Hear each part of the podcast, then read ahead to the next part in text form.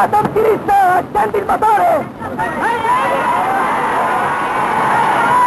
Avanti, continui, la traggiatura dove...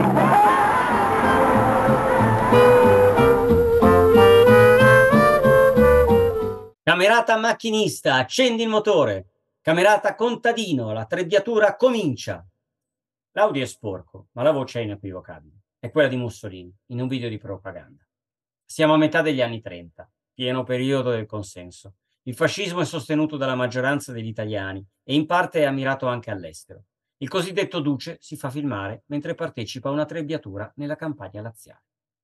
Togliamo subito qualsiasi dubbio, nessuna apologia del fascismo, solo fa sorridere l'analogia tra la battaglia del grano eh, di allora e quella di cui hanno parlato i giornali allo scoppio della guerra russo-ucraina. Sono Antonio Picasso di competere.eu e questo è Risico a tavola, il nostro podcast online tutti i martedì, creato per parlare di sostenibilità alimentare o più in generale della filiera dell'agri-food vista dalla prospettiva più sostenibile possibile, ovvero realistica e scientifica. Che cos'è una commodity?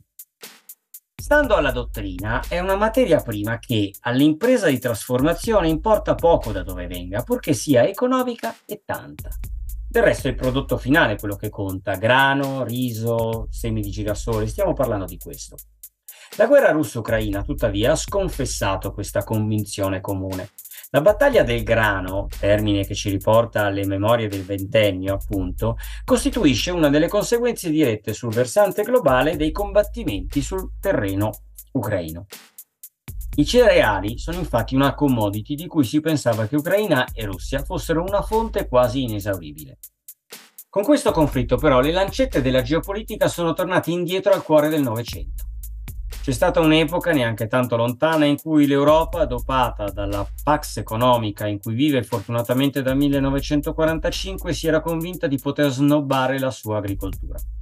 Non solo trattandola come la cenerentola del suo sistema produttivo, ma perfino permettendosi di gettare al vento la sua sovrapproduzione. Il caso più noto è quello delle quote latte si trattava di un limite imposto alla produzione di latte per ciascun allevatore europeo che se avesse eh, sforato avrebbe dovuto pagare una tassazione supplementare. Ce lo ricordiamo, mm, con la loro proverbiale capacità di scendere a patti con le istituzioni, gli allevatori avevano protestato più, più volte negli anni, anche con una certa dose di creatività. Trattori in piazza, cisterne di latte versato nelle strade, insomma si erano dati da fare. Obiettivo del provvedimento di Bruxelles era evitare che la produzione di latte, diventando eccessiva, portasse a cali nel prezzo di vendita, con conseguente perdita di profitto per gli allevatori e soprattutto una concorrenza sleale nel mercato interno UE. La sto semplificando per ragioni di tempo e perché si capisca bene quale fosse la policy. Eh, la stessa cosa era successa con i cereali. Convinti di poter dipendere da paesi produttori a basso costo per un non importa che livello di qualità, il criterio della commodity di cui sopra, ci siamo ridotti a tenere i silos vuoti e a importare grano e altri cereali come se non ci fosse un domani. Il problema è che questo domani è arrivato e con Putin e non solo l'Europa si è scoperta dipendente dal grano russo e ucraino, ma anche ostinatamente fissata a seguire un Green Deal in cui a farne le spese ne è risultata l'agricoltura prodotta in casa, quanto quella che necessita delle materie prime di importazione che vengono poi trasformate nelle nostre industrie. Da un lato gli agricoltori hanno dovuto applicare misure di greening e set aside, dall'altro i prodotti soggetti a OGM oppure a diserbanti ritenuti nocivi sono stati fermati alle frontiere. Eh, ve la spiego meglio, altrimenti passo per quello che è amico dei cattivi. Secondo la PAC, la politica agricola comunitaria, la pratica del greening prevede il rispetto di tre operazioni benefiche per il clima e l'ambiente, a fronte del quale l'agricoltore riceve un compenso chiamato pagamento verde. La prima pratica riguarda la diversificazione delle colture, semino peperoni invece che patate. La seconda è il mantenimento dei pascoli permanenti nel, nelle aziende dove, stiamo, dove sono già presenti. Lì ci tengo le mucche e non ci faccio un bed and breakfast. La terza, il mantenimento o la costituzione di aree di interesse ecologico. Dove c'era grano, adesso ci lascio crescere la camomilla selvatica. Faccio per dire.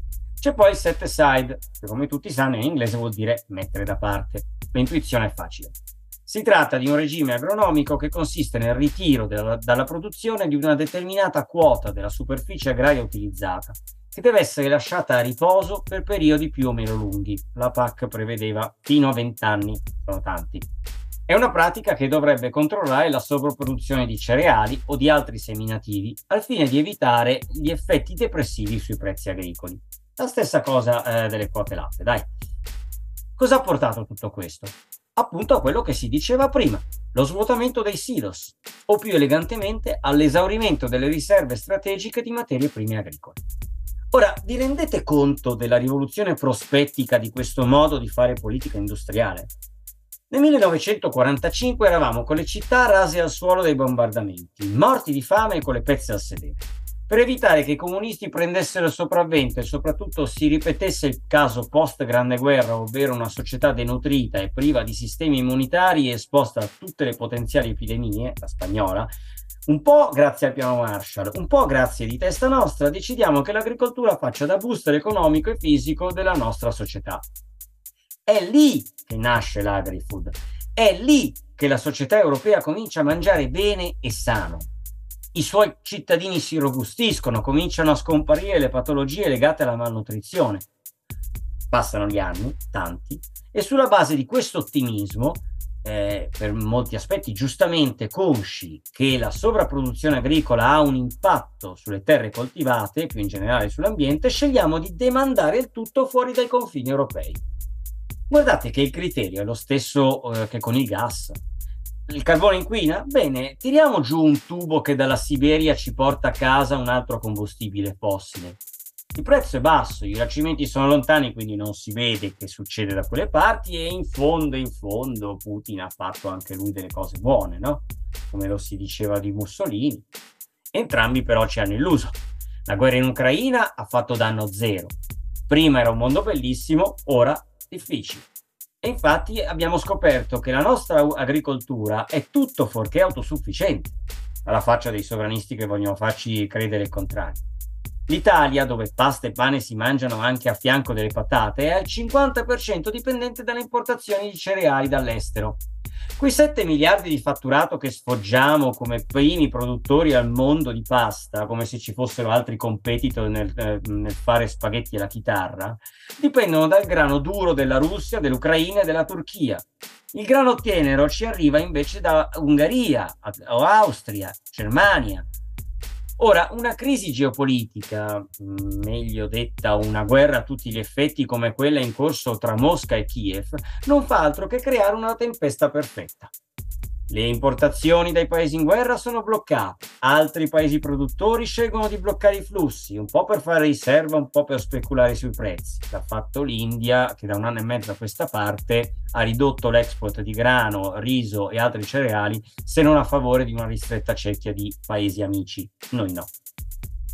C'è poi l'impennata di prezzi energetici con ricadute sui costi di produzione. Ricordiamoci che la filiera dei cereali è altamente energy intensive. E poi ancora c'è il climate change, la siccità nel, nel, 2022, gli sbalzi improvvisi di temperature nel 2023 stanno praticamente facendo impazzire i raccolti. In tutto questo l'Europa è nel mezzo con le sue politiche green, assolutamente comprensibili nell'ottica della salvaguardia del pianeta e della sua preservazione per le generazioni future, ma del tutto irricevibili sul presente.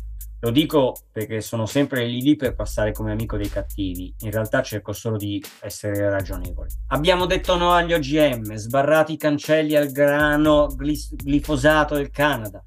Non vogliamo biofuels. Eh ma amici, un compromesso va trovato. Un terzo il raccolto, sapete, dei cereali negli Stati Uniti, è usato come combustibile per i trattori, per le pompe idrauliche, per l'irrigazione dei campi, per i macchinari agricoli. Se non si vogliono i combustibili mh, mm, bio, quelli vanno a nafta. Non possiamo pensare di trasformare in elettrico da domani anche la meccanizzazione dell'agricoltura. Questo lo dico per fare un esempio. L'idea di scommettere sul bio, sul chilometro zero, sui grani antichi, sulle pratiche di riduzione dei terreni coltivabili è antieconomica. Pretendiamo di mangiare meglio, siamo convinti di poter chiedere di meno alla natura, ma siamo in crisi demografica e, casomai nessuno se ne fosse accorto, la terra è la fonte meno rinnovabile in assoluto. Di più, c'è un processo di desertificazione che sta cominciando a lambire le nostre coste.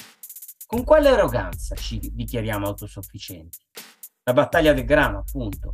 Già lui, al tempo, eh, quello dei camerati contadini, si era dimenticato che i granai dell'impero romano erano Egitto e Tunisia e pretendeva di sfamare il suo popolo di eroi bonificando l'agro puntino. Sappiamo come è andata a finire. Oggi rinunciamo a produrre quanto anche a importare. Io sono Antonio Picasso di competere.eu e questo era Risico a tavola, il nostro podcast creato per ragionare sulla sostenibilità in modo realistico e scientifico. Siamo online tutti i martedì con una nuova puntata, ma potete ascoltarci e seguire casi come questi su tutte le piattaforme gratuite e sul nostro sito www.competere.eu. Grazie, a presto!